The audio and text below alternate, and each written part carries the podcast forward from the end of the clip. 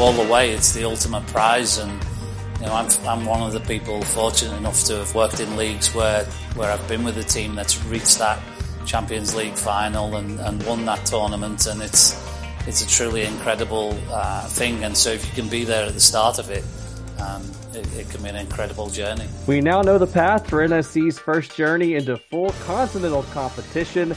Plus, we've gotten three new draft picks to talk about, and breaking hot off the internet presses, the digital proverbial presses. The schedule is out for 2024. This will likely be the first place that you hear discussion of that. And hopefully, it's the first place you go each week uh, for coverage of Nashville Soccer Club from the two people who've covered the club longer than anyone in their respective disciplines. This is Club and Country. I'm Wes Bowling.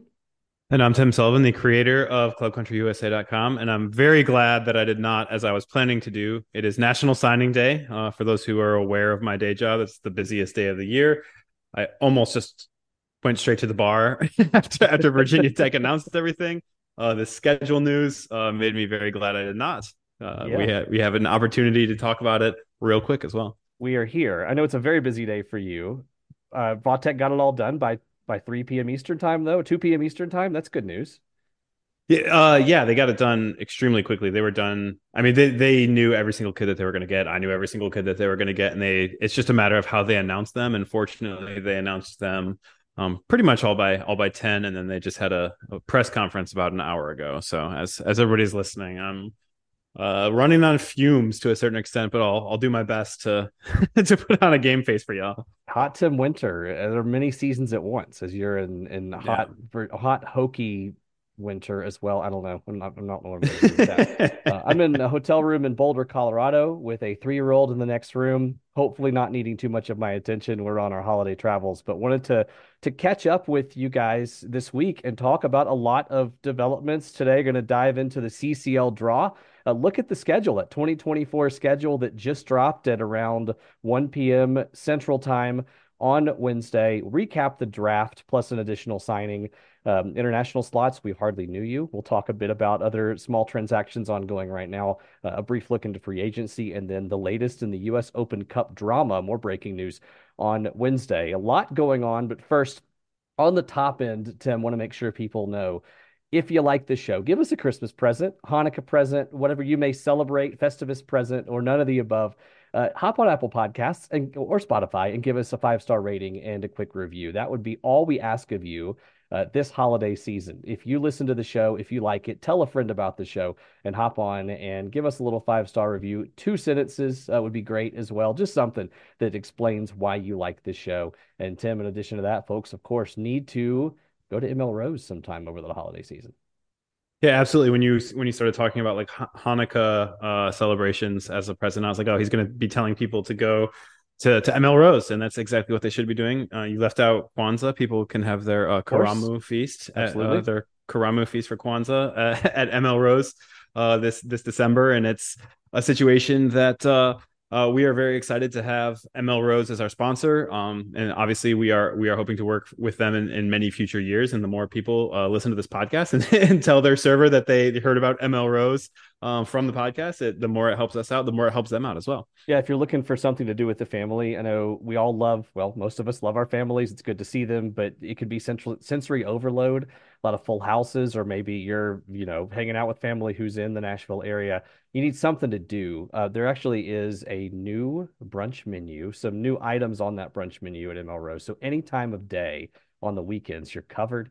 Uh, and of course, uh, afternoons, evenings, seven days a week. Good place to go watch a meaningless college football game and uh, you know have something to talk about besides. Or, or it must be noted, an important college football game featuring our beloved Michigan Wolverines. that one is important. And because they're playing Alabama, I will be wearing maize and blue, even though I am not okay with anything that's happened in Ann Arbor this year. Uh, is probably a topic for another podcast. An enemy of Alabama is a friend of mine, as I also tell all of my Auburn friends all the time. So uh, go blue. I got to say it. Go yes, blue. there it is. You're going to root for Tennessee against the Hawkeyes? Can we clip or... that? Can the no. producer of the show clip that for us? I will not clip that as the producer of the show.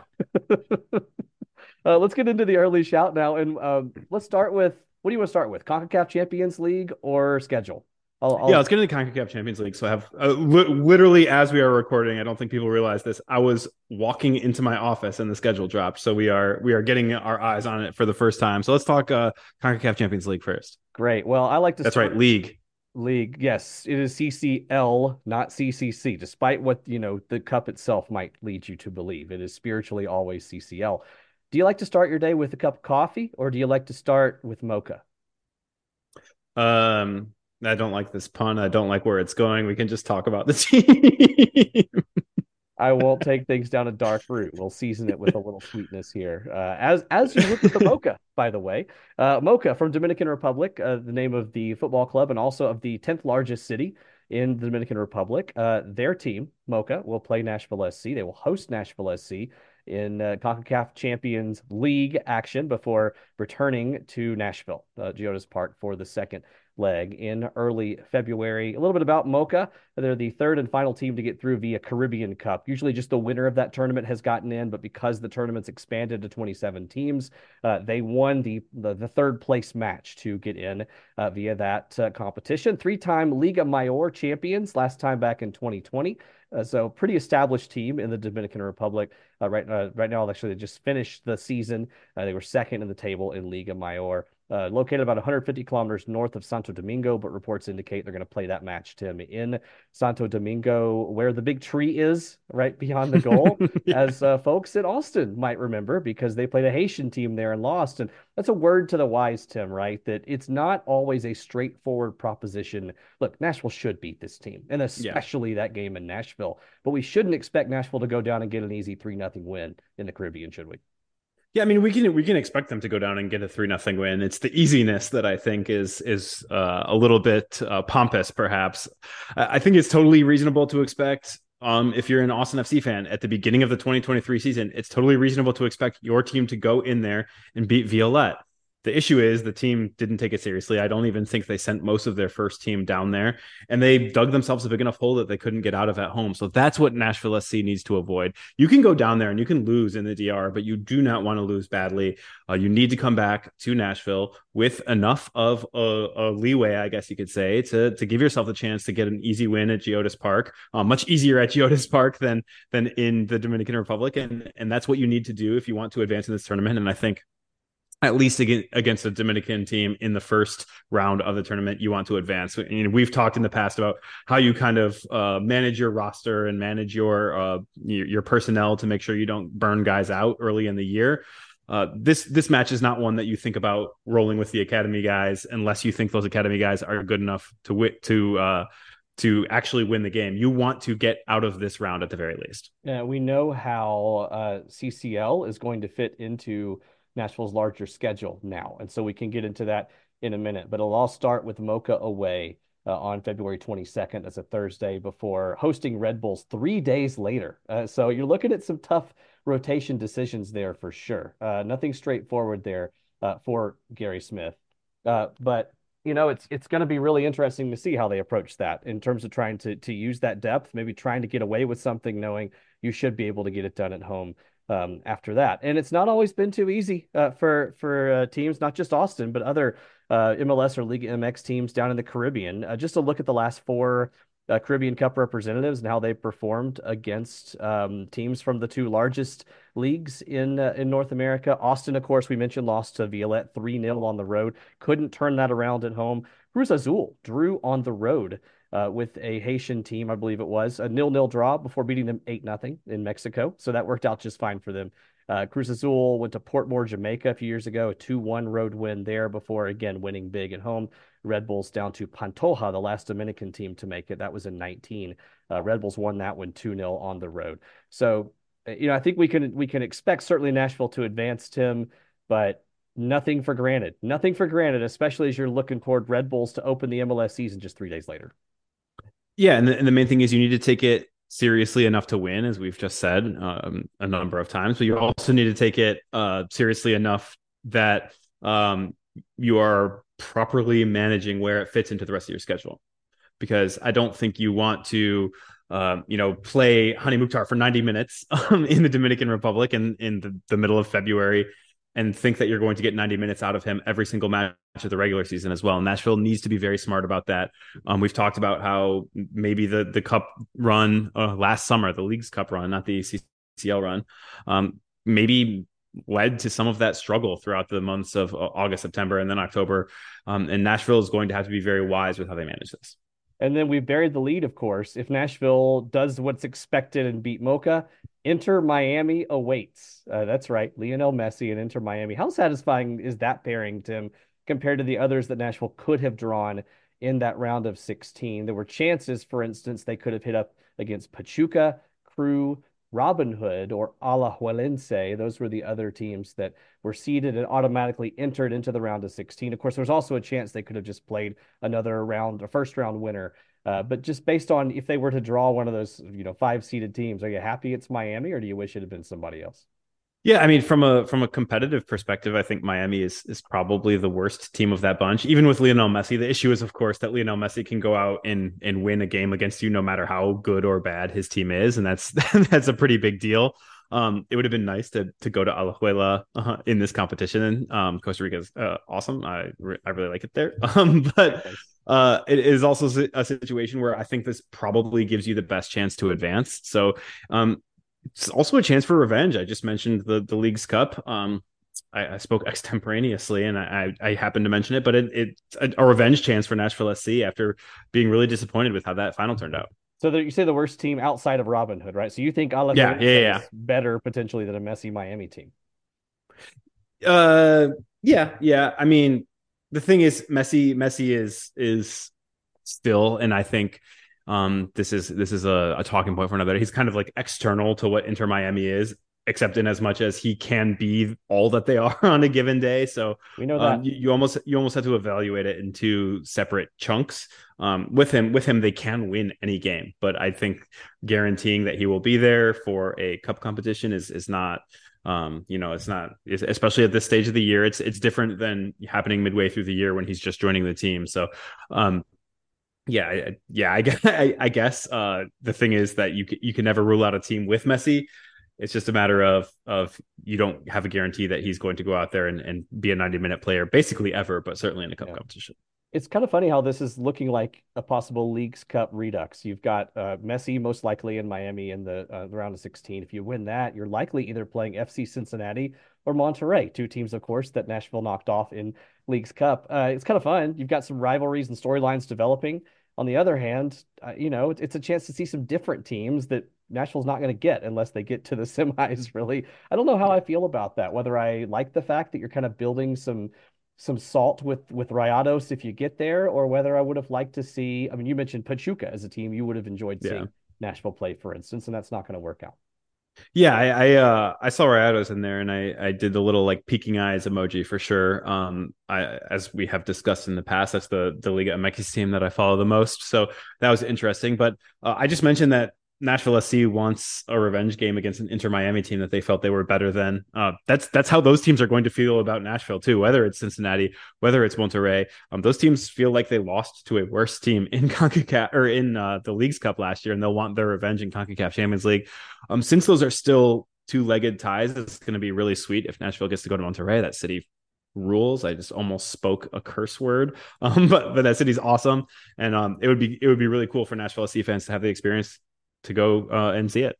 I know we don't load up on those in the show, but you're allowed to curse on the show. You know. Right? Yeah, I know. Uh, we were we were explicit one time. Um, we can ask our good friend of the show, Valer Shabilla. What I what I told him is I, I had a funny joke that I will remain off air. I, since my three year old is in the next room, I'll I'll keep the clean label on this myself. But the headphones are on if you choose to get a little salty. Uh, so the schedule just came out. Let's get there now because this shows us kind of where this is going to fit in with the larger scheme of things. We mentioned Moca will be the first competitive match that Nashville plays Thursday, February 22nd. Then it's Red Bulls at home on the 25th, and then Moca at home again on the 28th before a trip to Colorado that weekend. So that's the tough swing that we're talking about with the the opening stretch of of CCC. But otherwise, Tim, I think the biggest thing you can ask if you're playing in external competition and not everybody else is is to try to either play against the teams that are uh, as well, which is not the case for Nashville, looking all the way to March 30th against Columbus Crew, or to play your games at home. nine of Nashville's first 13 matches of the 2024 season in league play will be at home. Of course, that's 10 of the first 15 if you include those two CCL matches. And while that means nine of the final 14 are away, I think you take that trade, right? With the, the chance of, of advancing in continental competition yeah. and playing most of your games at home. Yeah, it's it's something that if if you're going to be strained for an external reason at the beginning of the year, you would rather uh, have the internal strain be as minimal as possible. And I don't know if MLS did this intentionally. I haven't looked at the other teams' schedules yet uh, to confirm whether or not that that they have done this for all the teams that are c- competing in Concacaf Champions League. But it, it works out for Nashville SC. It's still not ideal to have a really front loaded schedule with a lot of games. Um, if you if you beat Moca in the in the two legged series, as as again you would expect, you're right back at at at the beginning of March and, your two legged tie in the next round. So it is a situation where Nashville is still going to have to manage their legs, but it's a hell of a lot easier to manage your legs if you don't have to get on a plane at the end of every game and, and come back home too. Uh, uh, what's interesting to me as well is you have a lot of six point matches to close the season as Nashville opens with a lot of games against Western Conference opponents. They they start uh, the first road match is Colorado Rapids. They have Galaxy there in the first three. They go to LAFC still in March. San Jose in April. So you get four of those, I guess, again, seven uh, Western Conference matches out of the way there pretty early in the season, which means their final one, two, three. This is sexy audio listening, I know. Four, five, six, seven, eight. The final eight matches of the year are against Eastern Conference opponents, and five of those are going to be away from home. Uh, and I look toward, for instance, the Cincinnati home match, September 21st, the fifth to last of the season, uh, and and the New England and New York City FC trip uh, as really kind of key late season contests. I know we're just literally thumbing through this for the first time as we're talking to each other here, but is there anything that immediately jumps out at you? Yeah, I think having Chicago Fire on decision day. Also, by the way, you don't need to count. They have numbers on the left column here, Wes. If you can subtract 26 from 34, okay. you can Just you can do that. Behind the scenes here, I've got you in a tiny window on the right. I'm just on my laptop today. I've got that on a tiny window. I did, literally did not see the match yeah. week listed, so thank you. That no, but I think uh, I think closing against Chicago Fire, even if it's away, is the easiest decision day match Nashville has had yet. It's the easiest opponent Nashville has had. They've been at home um, for decision day each of their first four years, if I recall correctly. I'm I'm almost certain about that, and they've played Red Bulls three times in those. Um, it is a situation where you finally have a, a fairly easy opponent, um, unless Fire completely changes the way they are. I think that's that's a really interesting one for that reason. It, Nashville has not had super good decision day success. Um, other than I believe the Orlando match, the, the Jhonder Cádiz match was a, a decision day match, or maybe it was the midweek right before. Um, but yeah, I, I think that's a chance to kind of get that monkey off their back, and, and maybe you can kind of go into the playoffs uh, knock on wood you can you can enter the playoffs with a little positive momentum in a way that nashville hasn't had a chance to do yet. I mean i do think that some of these trips you've got uh, orlando city on august 31st then you've got an international break then you've got at atlanta. Going to two of your of your kind of southern rivals back to back um, in that stretch there is going to be a little bit of a, a tough haul but it depends on where you are all three of, of those teams not only nashville but also orlando and atlanta where they fit in the table at that time to see if it's going to be meaningless because one of those teams is bad, meaningless because two of those teams are bad, or if it's going to be jockeying for, you know, first, second, third, fourth in the Eastern Conference and, and really be a meaningful match, not just because of the rivalry factor, but because of what it means in the standings.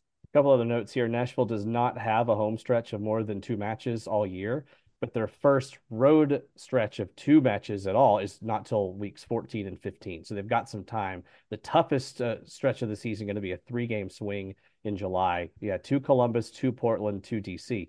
Uh, another interesting note, and that's and that's and that's over the course of 10 days too. The uh, Columbus one is a midweek. That's rough. That's really rough. Uh, and uh, six games against Western Conference teams this year, not seven as I previously stated. They are Colorado, nice. Great to play them early in the year, a team that's had some struggles. Going to Colorado, you'll take that that matchup most the, most of the time. LA Galaxy at home, uh, usually a good draw and a team that again figuring things out might be good toward the end of the year, but might take some time to get there. LAFC away, I don't need to tell you, that's a tough one. Then you have San Jose Earthquakes at home for your fourth Western Conference game. Again, I think you you take that, no problem. Uh, Portland Timbers away, we just mentioned, and Austin at home. I, that's a pretty balanced, but maybe on the easy side, I think, uh, Western Conference schedule, assuming again that that none of these teams are making dramatic changes from a year ago. Although the odds tell us somebody will, just because of the period. Yeah, well, I mean, LA, LAFC will, but that might not be possible. uh, that's true. That's a good point. They are not playing though in continental competition, interestingly. So uh, they're not one of the ten MLS teams involved. So they they will at least have a little more time to work on themselves, take some me time, uh, get out of the dating pool for a bit. Treat yourself. Treat yourself. Uh, just a, a, couple of notes there. But again, you, your last home match, DC United, October 2nd, and the Nashville goes away from home. New York City FC, Chicago Fire. Also looking just at the number of midweek matches, because I know those can be challenging.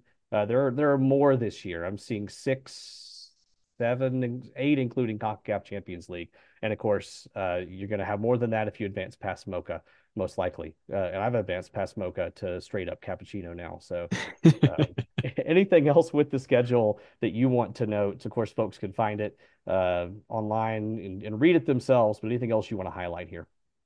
No, I think uh, it's always nice. It it feels really early this year. I feel like it usually ha- drops at the beginning of January. It feels early to like kind of know, okay, what which games am I going to be able to make it to? It's good for fans to be able to potentially make their early plans to go to some of these road games. Um, how long does it take to get a passport? Do you think I can get a passport by February twenty second? We can talk it. about this later. Oh, February twenty second. But I really want to. Yeah. I really want to go to the Dominican Republic. That would be sweet. You're, but, yeah, I think you got plenty of time there. Two months yeah. is more than enough time but you might want to expedite right. it just in case. And you can write that off as a business expense, I guess, right?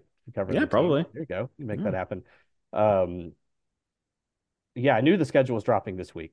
Uh, did not expect it to be while my three year old was hanging out in the next room and we were about yeah. to record a podcast, but that works out pretty well. So, so we'll go with it. One bummer. I always want there to be a summer of soccer, like you know, four out of five home games right in the heart of when school's out and, and families can go not really getting that. Uh, May 25th through June 19th, there are five matches. Only one of them is at home. Then you do have a two game homestand, including NYCFC and Messi. So that'll be fun. Maybe those are the ones to go to. And then just one home match in July. So in June and July, you only have four home matches in that whole stretch. And one of them's on June 1st.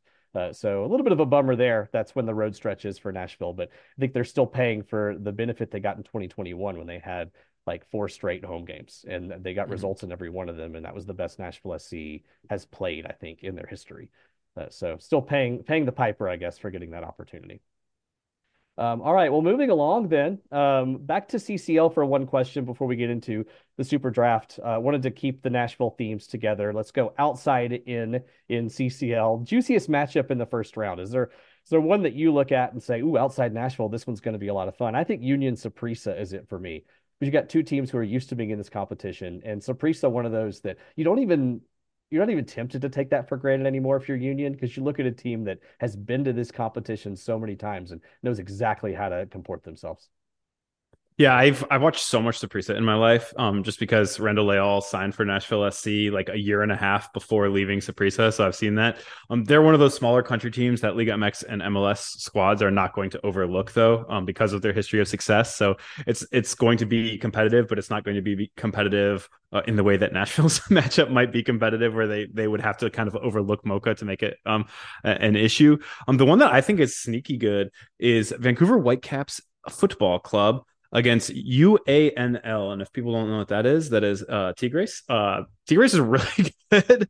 Uh, I really like the concept of a Vancouver team having a chance to prove itself. I, they're one of those clubs that even when they're good in Major League Soccer play, nobody ever thinks about them or believes that they're actually a solid club. If they've ever wanted to go out and and say, "Hey," this is this is a real club where we're not just the the forgotten Canadian club. This is their opportunity to do that. Uh, it'll be interesting. Yeah, they'll definitely be the underdog. They got the raw deal of that draw, but uh, yeah, definitely. Yeah, terrible. yeah. And then Tigres is saying we got to go all the way to Vancouver. That's a that's a flight. That's a trip. Yeah. Uh, just yeah, hang hang with them. No queremos. Yeah, exactly. Um, I, of course, this is where this is when my Spanish skills totally slip. When I that means we don't want to. Uh, I know I got it. I, I understood. Okay. I was trying to respond cogently, and this is just like when I went to Mexico and was trying, and it just it was a failure. I tried, tried very hard. Uh, Super Draft, by the way, Nashville made a couple moves on Super Draft Day. Uh, they bought pick number 11 from Portland for 125 in GAM. 75K of that, by the way, was 2024 GAM. And they sold pick number 17 to St. Louis and got that GAM back, uh, 75K back presumably Tim, they they worked up a few spots to get a top tier player here. as we typically don't see a whole lot of depth in these draft classes outside of the first 10 to 15 picks, right? Yeah, I mean, you can recall the first draft that Nashville SC participated in, which is the one that they've gotten the most out of overall. Um, Jack Maher was obviously and remains an important player for this club. Um, Elliot Panicco, uh, same. Uh, Alistair Johnston was and is now plying his trade in Europe. He's he's participating at the highest levels now.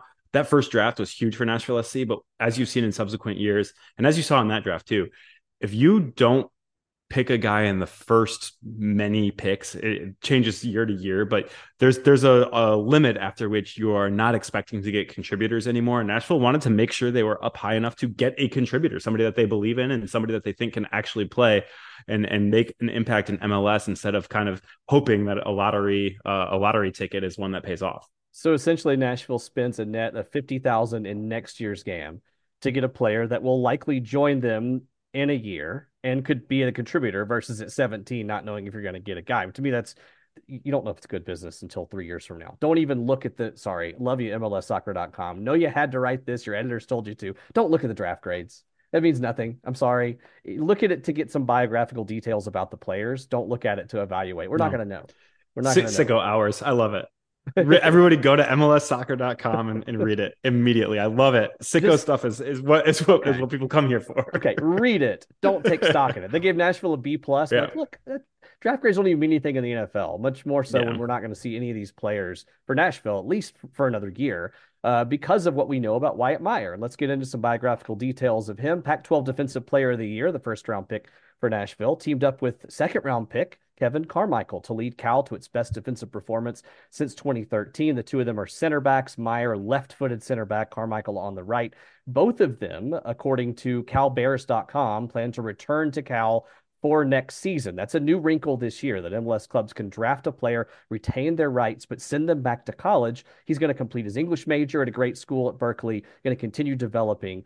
Uh, so we don't know Tim. We don't know what Wyatt Meyer is going to be for this team. But based on what you're seeing, based on what you know of him, do you feel like they got their guy? Do you feel like they got a guy that they're going to be very happy to draft at number 11?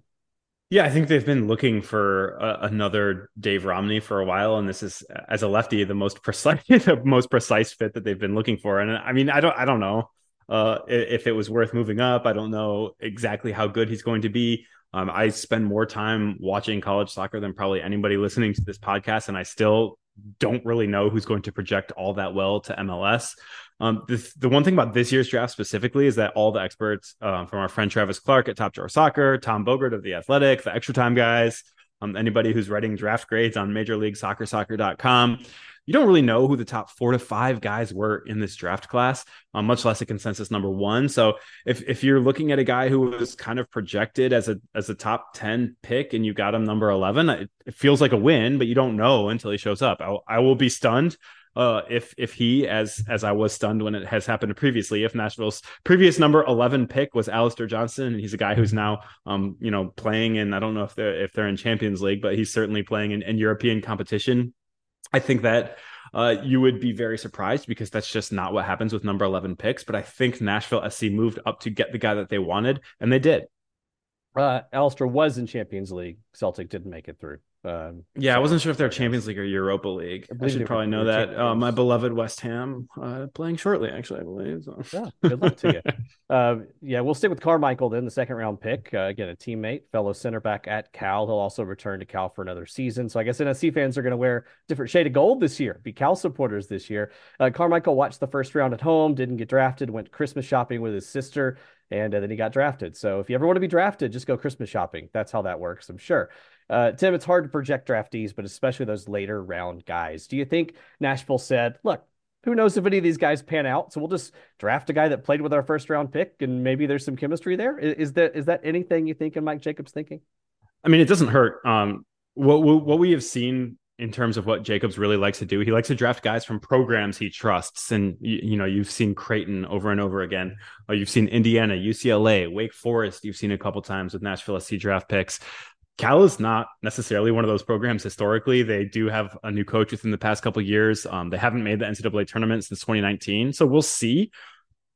But I do think it is a matter of, of kind of personal trust. And then when you do have that personal trust, Jacobs is going to to spend a lot of time kind of digging into what these guys provide, and I think um, I would say maybe it is that he likes them playing together. I think there's a really good, uh, a really good argument that possibly he was he was scouting Meyer and said, "Hey, this other center back is pretty good too. Let's draft him with with one of our late round picks. Why not?" Well, that's uh, that's happened before with uh, with players that Nashville SC has drafted, where they go for one player and they see another while they're at it. Uh, third round, NSC went with Notre Dame midfielder Bryce Bonneau, developed in the FC Dallas system, seventh member of his family to attend Notre Dame. Gatorade National High School Player of the Year before a three-year career so far in South Bend. 17 matches for the Irish last year, tied for the team lead with seven assists.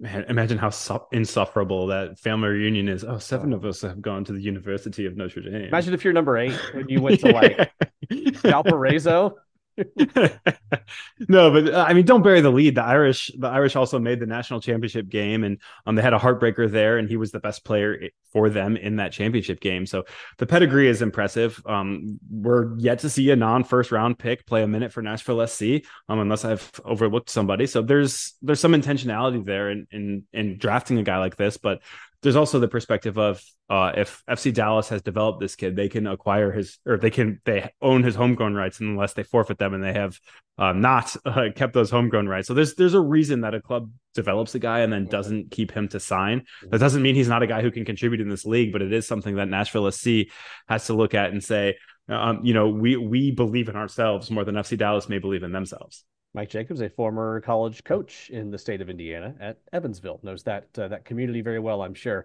Uh, also, another place he knows pretty well, Duke. Uh, NSC signed the ACC Offensive Player of the Year, uh, non-drafted signee Forrester. I'm sorry about the last name. I'll I'll look it up. Ajago uh, is what I will say. Uh, forgive me if that's a mispronunciation. Signed through the 24 season, option years through 27, ranked seventh nationally with 14 goals. Also, once called up to the Ghanaian U17 national team. So Nashville didn't go attack with its draft picks, nor should you typically in this draft yeah. unless you got pick number one or two. But they do sign an attacker here, Tim. Yeah, speaking of Mike Jacobs liking uh, backgrounds that he's comfortable projecting to Major League Soccer success, um, there's a really long history of, of Ghanaians finding success in Major League Soccer, um, including uh, but not limited to a, a, few past Nashville SC players, such as David Accam. Um, of course, you know Aduki is going to be close to Mike's heart as well. So um, the fact that that Ajago has signed and, and, the draft picks haven't haven't been signed and, and won't all be, it's, it's something to watch. It's interesting. Nashville must have had to file his discovery rights as soon as he went unpicked, but then why did he go unpicked if he's worth actually signing right away? It's kind of a weird situation. I have not looked into it that much, but it's definitely something that um, I think there's a belief that this is a guy who can actually play um, in a way in a way that um, you know, makes it weird that he didn't get drafted. Yeah, I looked first to see maybe he's like five foot seven. you know, he's like he's just a really small. He's not. He's six foot two, so he's yeah. got good height. I don't know what the story is there. We will learn the story there, and we will uh, we'll tell you more as we learn it. By the way, before we leave the draft topic, congratulations to Lipscomb. Two top eight picks, including number one overall. Tyrese Spicer, number one to Toronto. Malachi Jones goes number eight. Uh, Tim, I've called some matches for this Lipscomb soccer team. It's actually my favorite jacket uh, that I wear. I had it on today, Lipscomb soccer jacket, even though I'm more of a Belmont guy. Uh, I did call some Lipscomb matches and extremely impressed with these two guys. Um, they actually played alongside a couple of twin brothers who are the sons of the head of Puma International. Random fact there. Uh, great things happening at Lipscomb. You could almost say Lipscomb soccer is kind of the, they're like a Belmont basketball in that they're a mid major program that's really burst onto the scene, except in Lipscomb's case, they've been nationally ranked now for a couple of years. Great to see some local guys get, get the job done here. Yeah, and uh, Malachi Jones has has an interesting Nashville SC connection in that two of his younger brothers played in the Nashville SC Academy. Um, Zion and, and Isaiah Jones were members of the oh gosh, I, I tweeted it last night. I think U17 team a couple years ago. Um, so uh, you know, if if Nashville SC had existed a couple years earlier, maybe Malachi Jones would would have been one of of this club's first homegrown guys. Um, it's really exciting to see him go number eight, and of, of course, seeing a Lipscomb guy, um, Tyrese Spicer, uh, not a local guy. He's he's uh, from the Caribbean. I believe he was Trinidadian, Trinidad. if I recall correctly. Yes, yep. So um, it's it's really cool to see. Um, you know, even if it's if it's not uh, precisely a local connection from from a, a, you know born raised developed sort of perspective, but um, Lipscomb becoming a powerhouse cannot hurt Nashville Soccer Club. I don't think. I think it, it can only help this club develop um, its ties to the community and and hopefully develop some talent going forward. NSC parts with five international slots for a combined 800,000 uh, as expected. We knew that they would do that. We just didn't know the exact going rate. So 800K, Tim, that GAM's going to go toward either solidifying the core, which means we'll never really see it used, or increasing trade clout. Yeah, and, and we saw some of it. Uh, I guess theoretically, they, they kind of did a little bit of like GAM arbitrage with their with their draft picks, but it is a situation where I think what, what you mentioned makes the most sense. There, we're going to see some of it get traded going forward, and, and possibly for assets that are a little bit more exciting. The majority of it is going to make sure that this club has the assets to keep the the core of the roster in place as they want it to be, and, and to build going forward, and and you know give guys raises for for hitting their their um their goals and their contracts and things like that. And it, it's not sexy, and I know people uh, especially Nashville SC fans on Twitter, really like to complain that they aren't seeing where all this GAM is going. The GAM is just disappearing, but it is going to to maintaining and and improving the core of this of this roster and, and keeping the current players happy. Speaking of value, uh, now through December 23rd, when you buy a $25 gift card to ML Rose, you get a $5 bonus card. So if you're looking for an easy gift for a coworker, for a friend, for a family member that you really care about, but not enough to like go actually buy them a physical present. There's no better present than burgers and beer anyway. And you take that five dollar bonus card and buy yourself a beer. Uh, yeah, I was gonna, I was gonna say you don't give it to them. You don't make it a thirty dollar purchase. You make it you make it a twenty five and five, and, and you get a little bit for yourself too. That's the move. ML Rose, Eighth Avenue, Capitol View, Mount Juliet, West Nashville, also expanding East Nashville, Gallatin, and Franklin in the coming years. It's their fifteenth anniversary I guess now last month, maybe the, no, it's this month, still this month. The birthday burger is on offer there. Uh, Tim, no better place to go to celebrate the holidays with people that you care about or mildly care about and want to pass the time in a nice place. Yep, check it out. Uh, before we transition into talking a little bit of U.S. Open Cup drama for a minute, uh, we took a brief break in the podcast just now, uh, seeing behind the scenes. We have to stop the Zoom call and start another one when we go a little long.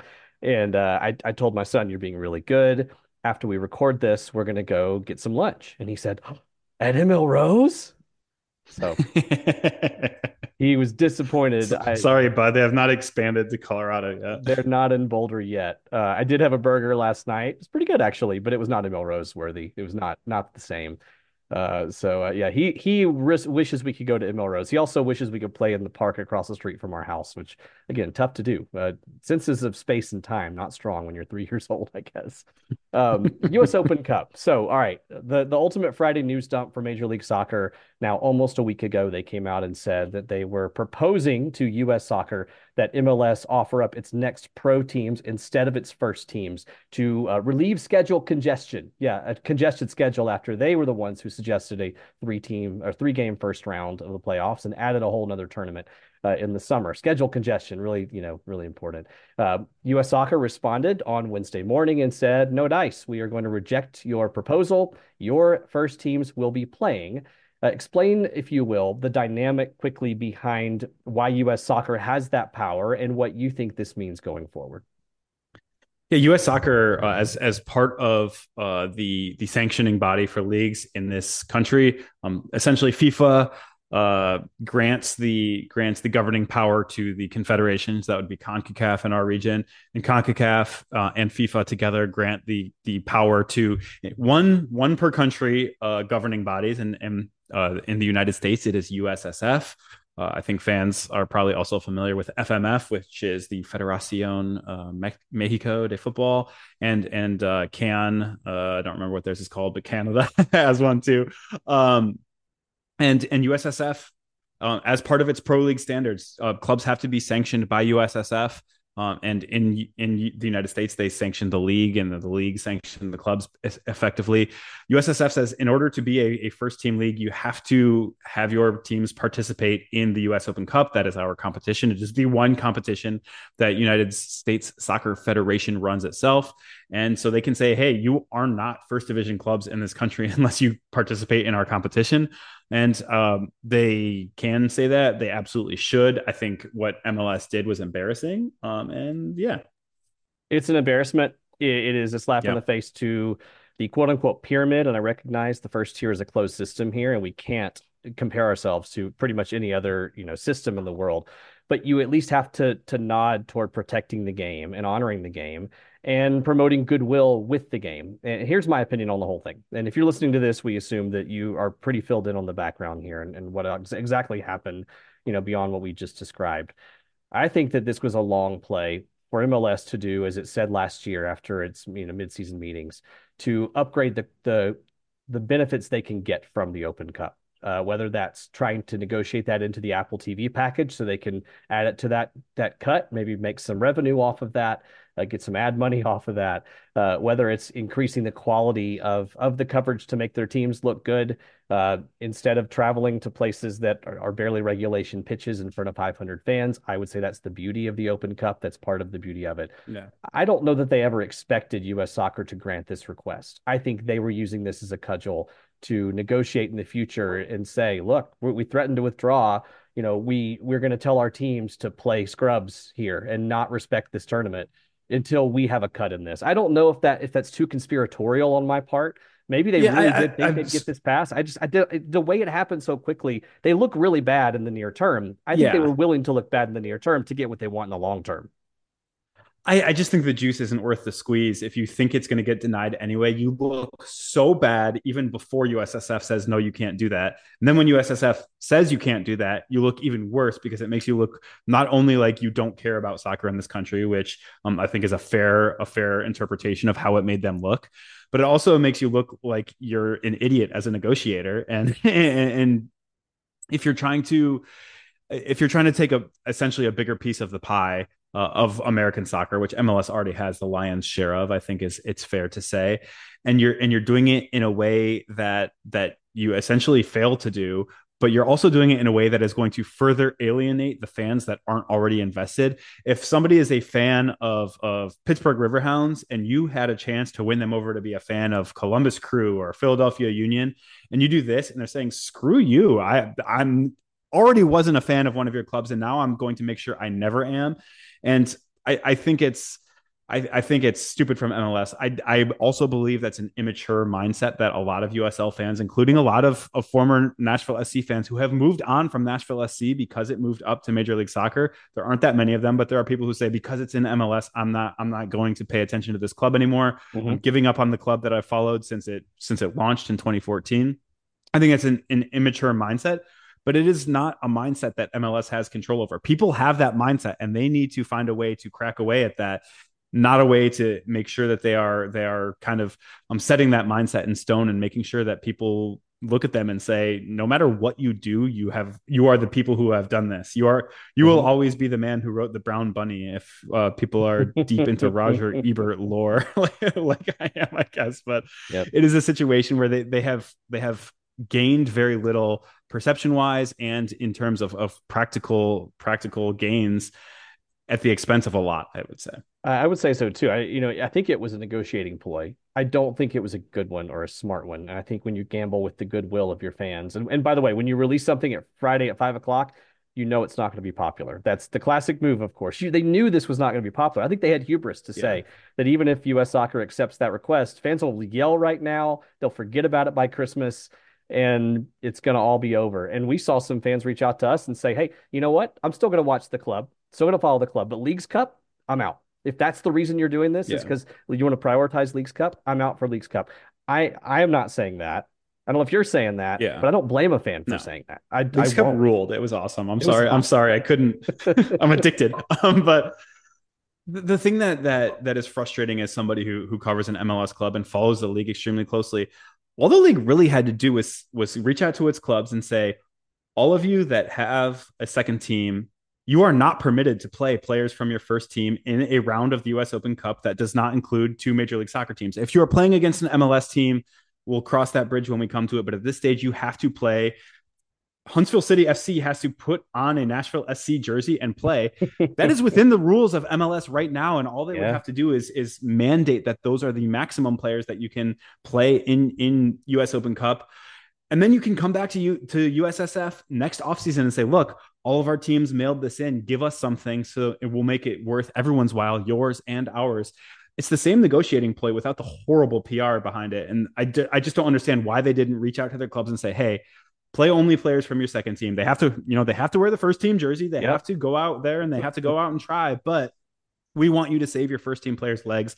You may not play them if, if you know, your players who have played X number of minutes may not participate in U.S. Open Cup. And do it quietly or do it or do it loud, and and nobody would have been nearly as upset about it as they have been.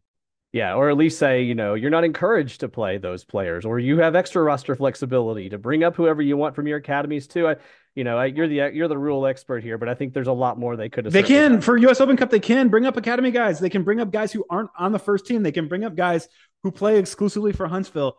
You are allowed yeah. to, for non MLS competition, to play whoever you want that is under contract to your franchise. And they could have just said, do that. And yeah. instead, uh, they, they had to do something that was just like a lead balloon PR yeah. move. I just don't understand it hubris. And keep in mind, Don Garber. And people, people, I know people, people criticize us for being Pollyanna, Pollyannas to the league, but I'm going to just keep ranting about this over and over again yeah, as, as long as it becomes so obviously a bad move. It was a terrible move. And keep in mind, yeah, Don Garber might have been behind this and might have been the spokesperson for this, but this was a club vote. This is a board of governors vote. So this is not just uh, the commissioner. He's the face of this. This is the league. This is clubs within the league. So if you're frustrated, be frustrated with more than just one person here. Be frustrated with with your club potentially. We don't know how Nashville voted, but presumably a majority with 17 people. exactly, exactly.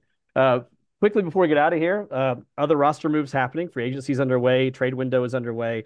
Uh, a, a, few notes to flag here. You can obviously get great league wide coverage other places, but you know we like to talk about the league too. Uh, Julian Gressel appears headed for Miami, so it looks like our magical, amazing trade ideas might not pan out. Uh, Leipzig making a trade with Red Bulls to bring in a star to Red Bulls instead of the, the other way around. Emil Forsberg, who's great on FIFA, by the way, um, coming in from Leipzig to play in New York as a DP midfielder. Big time move there. Um, Orlando's Antonio Carlos going to Fluminense, a huge, massive center back for them for years, going yeah. to Brazil. And then uh, I got to point out, I wanted Nashville to acquire Tom Barlow and Andrew Gutman. Both of them headed to Chicago. So the Fire, now the All West team. And if I'm on par with the Chicago GM, maybe that's another reason why I should not be a GM. Uh, just saying. what do you think of any of those moves or any other moves that you've seen that you want to highlight here? Yeah, I think it's really interesting to see Chicago land those guys. Uh, we we have talked about this in the past. Um, Gutman uh, was a, a fire homegrown and was supposed to sign with Nashville SC. Uh, I I have the scoop on on why he couldn't. I it was simply the benefit of being the only person who ever went to a, a training for the USL club. I got a one-on-one uh, with with members of the club front office and, and got the scoop on that. Um, I, going back home to his hometown club, I think he would want to do that. I think he was super unhappy that, that he was unable to uh, d- go to Nashville when he wanted to as well. But um, for Barlow, a kid who uh, is is I believe from the the Illinois side of the St. Louis suburbs. Played at Wisconsin. A lot of Chicago connections around kind of some of that combination as well. It's pretty cool that Chicago is a club that has struggled for so long with its identity, and to build from within the league with guys who have a connection to Chicago is a good way to start. They've gone with the super DPS for a while, and, and very few of them have worked out in a very long time. So, um, seeing them seeing them go out and and try and build a different way um, they've obviously done a really good job with their actual homegrowns in recent years. Um, Brian Gutierrez, Chris Brady, obviously Gaga Slonina as well. They've done a really good job with that and finding a way to find some stability through other means rather than going out and, and signing uh, I don't want to say the worst DP I've ever seen, but the worst DP I saw this year in Xherdan Shaqiri is something that, uh, you know, they're, they're, trying to find a newer and better way. And I, I, I wish them success. I, I Mm-hmm. I'm I, when people say, "Oh yes, college football is better when USC and Alabama are good," I say, "Shut up! That's so stupid." But I, for whatever reason, I feel like MLS is better when when the Fire is better. I, I feel you. Any other any thoughts before we get out of here today? Uh, no, I, I do have one content recommendation. I've given this content recommendation before, um, presumably approximately eight weeks ago. Go out and give some blood, everybody. Went out and did that this morning. Uh, every eight weeks, I, I, basically do. So uh, that's that's my uh, that's my request to everyone. If you are eligible to be a blood donor through the American Red Cross, find a drive near you and, and go out and, and help your community. Thanks for doing that. Uh, CFMT.org, if you want to continue helping with tornado relief response, that'll take you to the Community Foundation and United Way pages for both Nashville and for outside the Nashville area. Uh, thanks for listening today and have a wonderful Christmas, Hanukkah, Kwanzaa, Festivus, whatever you may celebrate, or at least a great, hopefully, time off from work. Uh, we hope it's a special time for you. We'll talk to you soon. Thanks to ML Rose for the sponsorship, Moon Taxi for the music, the 440 Sports Network for the microphone. We will talk to you again after Christmas.